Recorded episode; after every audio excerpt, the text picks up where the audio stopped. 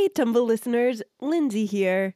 Marshall and I are taking this week off for Thanksgiving, and if you're in the US, maybe you're traveling to visit family just like us.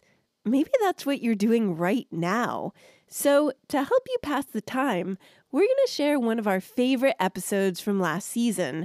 It's called How Do Toilets Work? This episode made us super thankful for modern sanitization and all the science and engineering that brought us toilets. Maybe it'll make you think about what you're thankful for this Thanksgiving. We hope you'll enjoy this episode as much as we do. Now, time for the show. Hi, I'm Lindsay. And I'm Marshall. Welcome to Tumble, the show where we explore stories of science discovery. Today we're talking about toilets.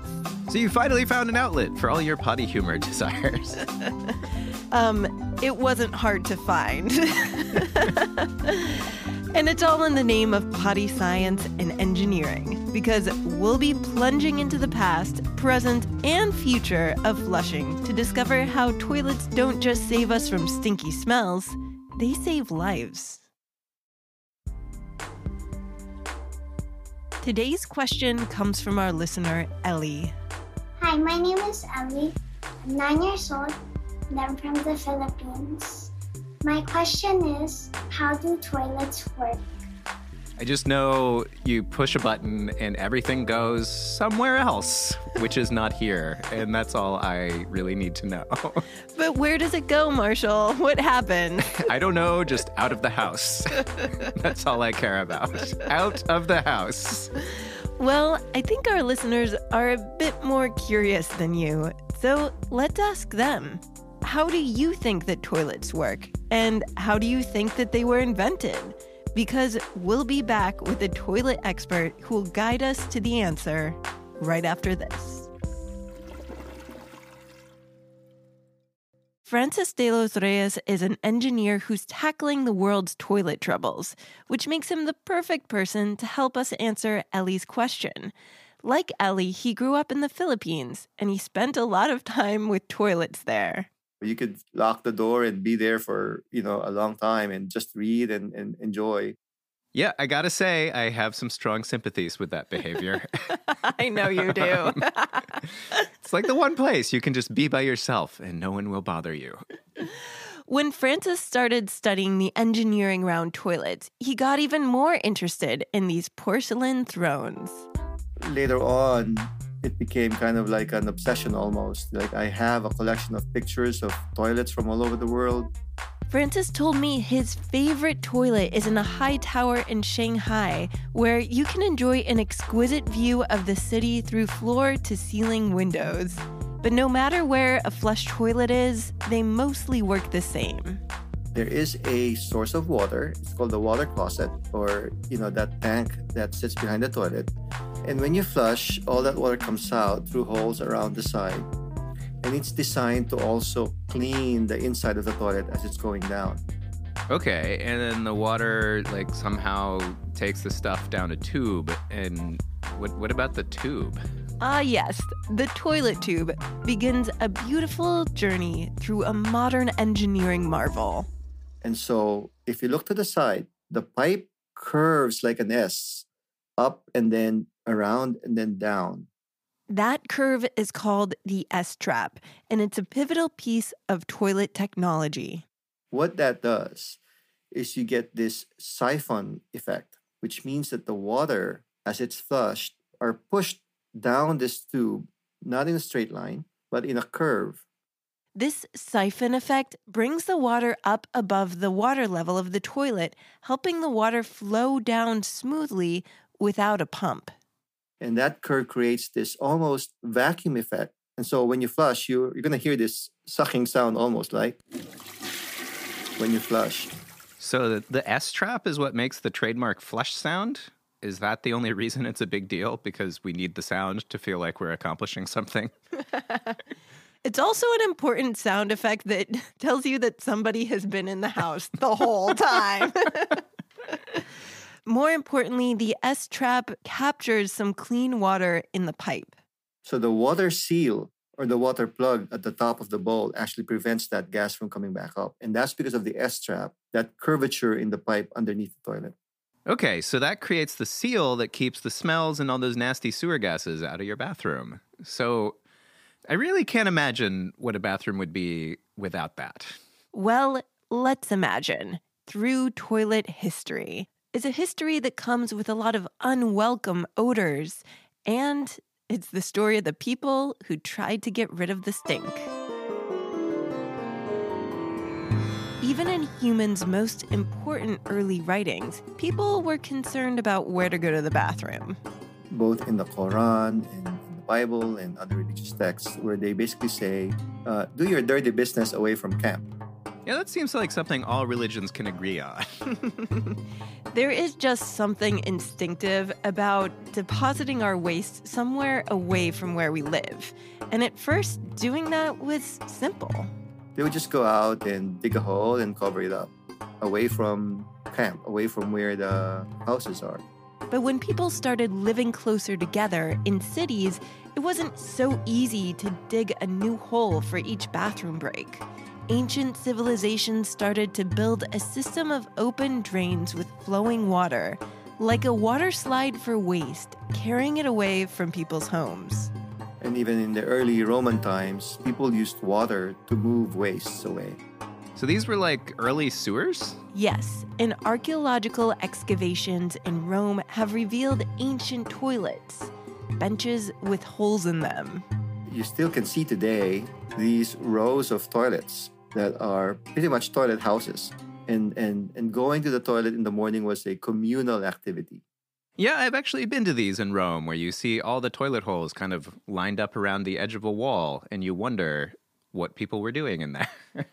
and they basically sat together and they would exchange the news and make business deals and so on. That's probably why they call going to the bathroom doing your business. it probably would have smelled pretty bad, would be my guess. It's basically just an outhouse in the middle of the city. Uh, it sounds awful. And okay, I know this isn't about the toilets themselves, but I also feel compelled to share what Romans used for wiping. Go ahead. It was a sponge on a stick.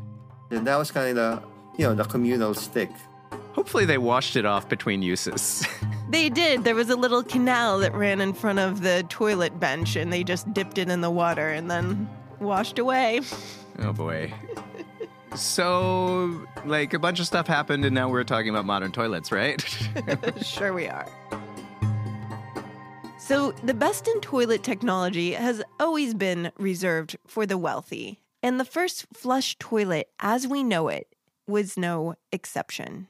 Now, the modern toilet, as you know it, the flush toilet, was invented by somebody named Harington John Harington was in Queen Elizabeth I's royal court around the 1600s. He wasn't really known as an inventor, but something compelled him to make a toilet for the queen.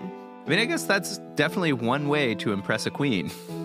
like, here's a better place to poop, Your Grace.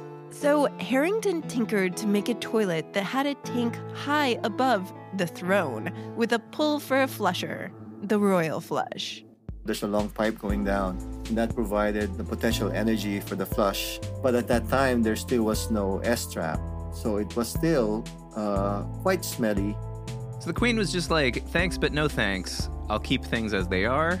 Yeah, according to the stories, the toilet wasn't a smashing success. So it wasn't whooshing across the nation? It wasn't until 1775 when a former watchmaker named Alexander Cumming invented the S trap that toilets finally got it right. Stink no more. Not so fast. The stink was still in the air because where waste went hadn't changed much since those early open sewers. Basically, the wastes were moved by water away from individual houses to a centralized storage, maybe a lagoon. A lagoon of poop? That seems unfortunate. It's definitely not the kind of lagoon that you see in The Little Mermaid, where Ariel and Prince Eric have their first kiss, which was my understanding of what a lagoon is. oh, gosh. What if it was that? the modern sewer system, as we know it, was actually, if you will, invented in the 1800s in London The summer of 1858 in London was known as the Great Stink. Oh, God, that sounds like a summer you don't want to be hanging out in. So, London had this system of open sewers and lagoons, and it all eventually flowed into the River Thames. The river goes right past the House of Parliament, where the people who ran the government would smell it, or try their best to avoid smelling it. They would order the windows closed so that they won't be able to smell it. They put chloroform and other chemicals on heavy curtains so that they won't be able to smell it. But then at the end of the day, they were like, we got to do something about this. They're all like, we can't think with this great stink. At the same time, the evidence was piling up that this wasn't just a smell issue. Where was it piling? a scientist named John Snow proved that germs from the waste were getting into the city's drinking water and causing deadly disease. Wait, so people didn't know that waste plus water equals disease? No, they thought that the bad smell itself could cause the disease. So it all came together when the government finally stopped pinching their noses long enough to hire an engineer named Joseph Bazalgette to fix the problem. So what he did was he built miles and miles of sewer lines. All right, so finally we're uh, getting rid of the poop lagoons. Bazalgette's sewer system ended the Great Stink and saved many, many lives from disease. But it was missing one important part a way to treat the waste. To treat the waste, like give it a free gift and stuff? to treat waste means to clean it, because without cleaning waste, you're just moving it somewhere else and making it someone else's problem, which is bad for human health and the environment. So, how do you clean waste? At the wastewater treatment plant, we do a combination of things. A wastewater treatment plant is a modern engineering marvel. It's like a car wash for the waste. There's different stages. First, the sewage goes through filters to catch solid garbage that might end up there.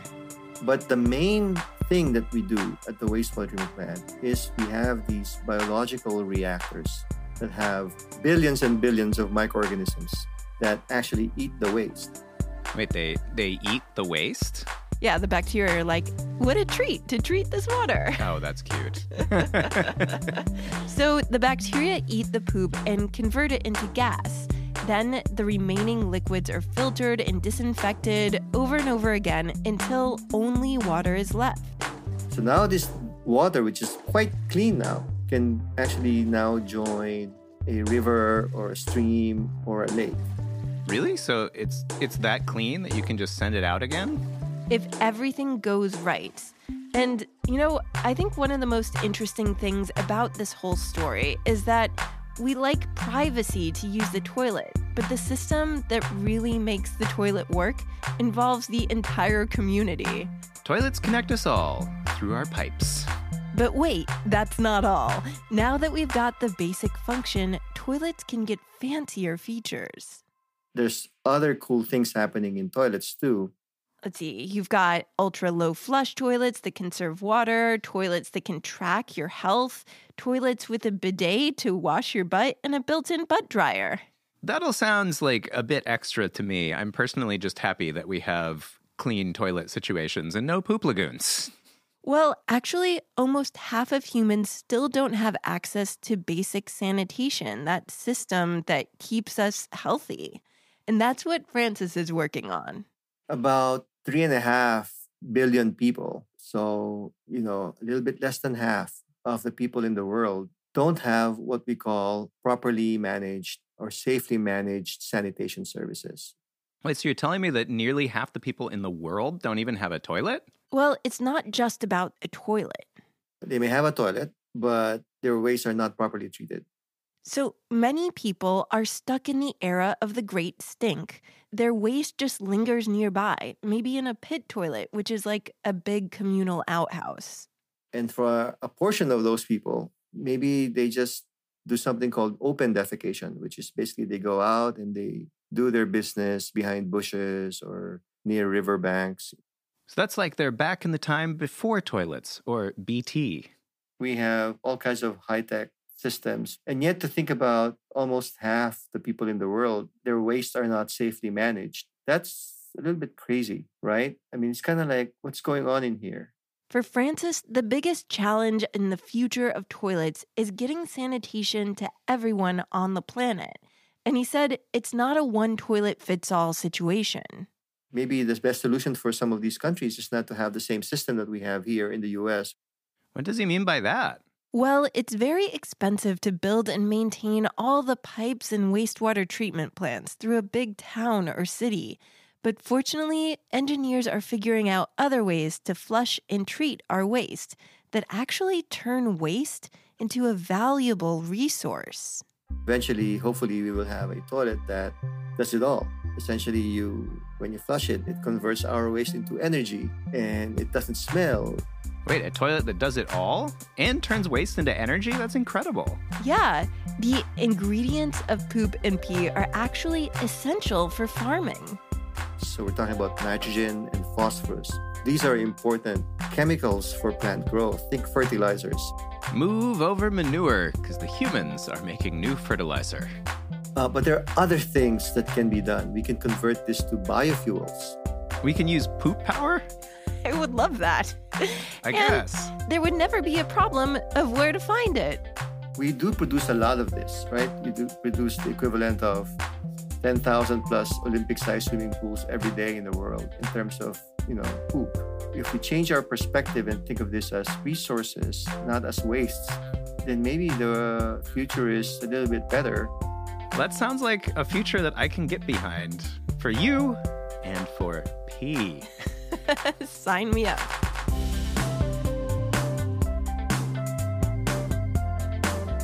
Now that you know how toilets work, take a look at your own. When you flush it, think about how all the systems work together to create modern sanitation. Now, think of how you would design a new toilet, either with exciting new features for your family or maybe full systems for people who don't have toilets. Send us your designs to tumblepodcast at gmail.com.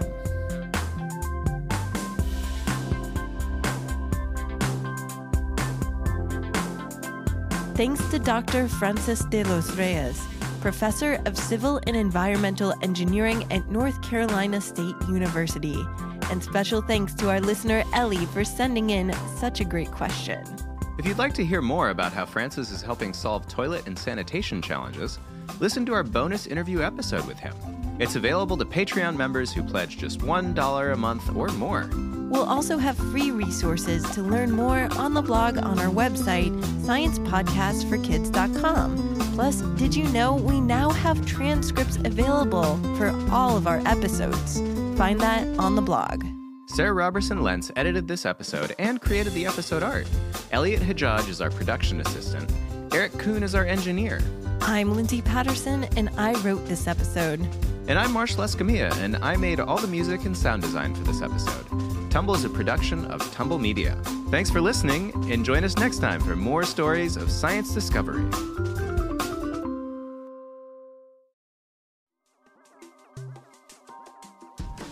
All right, everybody, here we are at the end of the episode, and we all know what that means. It's time for Patreon people. We got a bunch of birthday shoutouts to give, so here we go. First of all, a happy belated birthday to Elizabeth, whose birthday was on October 25th. Keep working hard and trying your best every day, Elizabeth. Mom and Dad love you and love learning about science with you.